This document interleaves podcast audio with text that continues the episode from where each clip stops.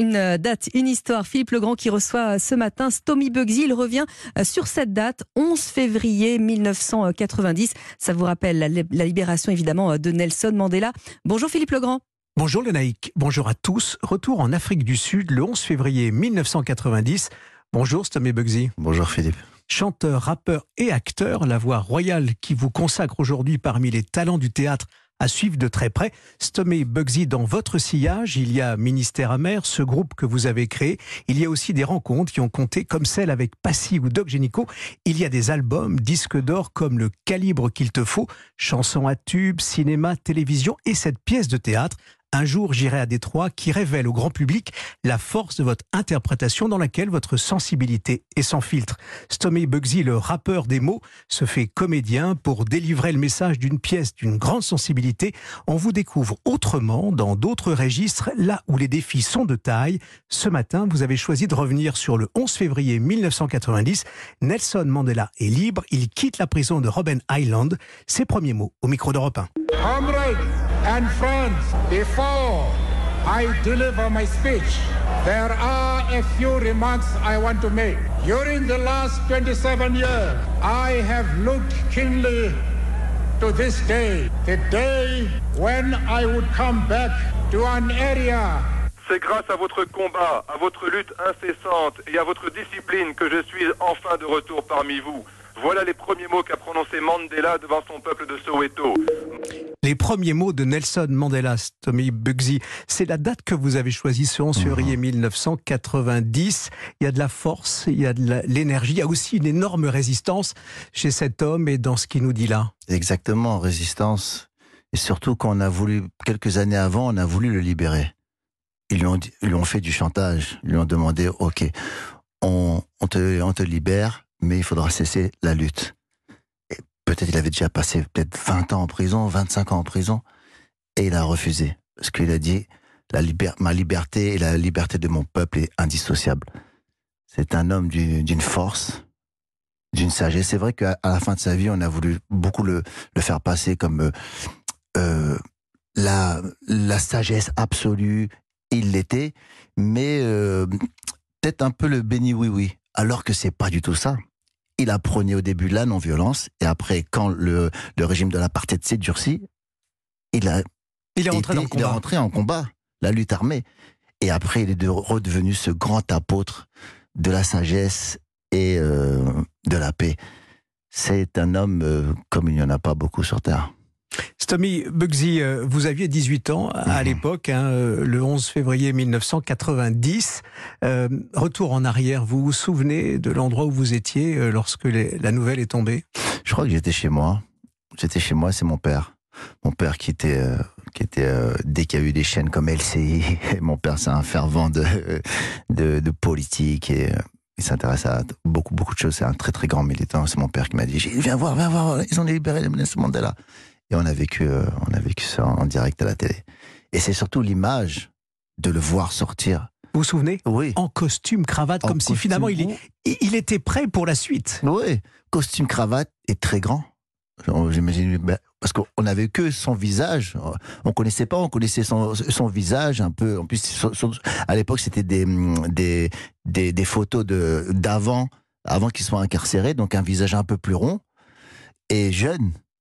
On avait le Mandela avec la raie. On avait une description de la prison dans laquelle il était, aussi de la cellule, toute petite. Bien sûr. Toute petite. Il est resté 27 ans hein, incarcéré. Ouais. Et surtout, voilà, et le symbole souriant, le poing en l'air, et avec sa femme, Winnie Mandela. Quelle image incroyable pour le monde entier. Et ensuite, ce programme, cette volonté de conquête, et au fond, le pays qui bascule et qui va l'applaudir à la quasi-unanimité pour créer cette nation arc-en-ciel. Ça bien aussi, sûr. Ça résonne chez vous? C'est très important parce qu'il a compris quelque chose. Il a compris que, en fin de compte, les Afrikaners, les colonisateurs d'avant, avaient coupé tout pont avec les Pays-Bas. Et que c'était devenu des Africains. Et c'est pour ça qu'ils s'appellent Afrikaners.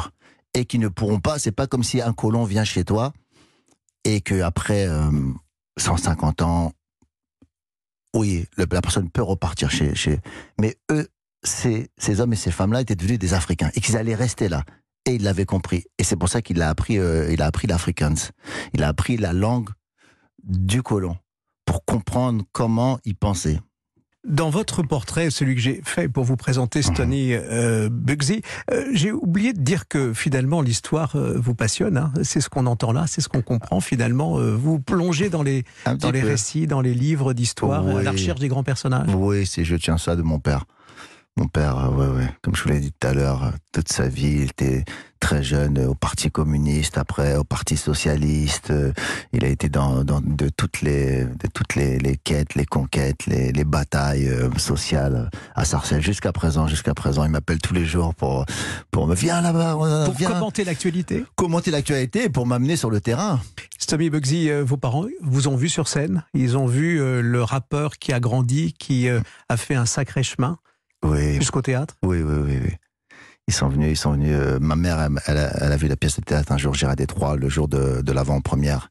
C'est une pièce très difficile à jouer pour moi. Dès que je suis dans les coulisses et que j'entends la musique de départ, je me dis à chaque fois, qu'est-ce que je fais là?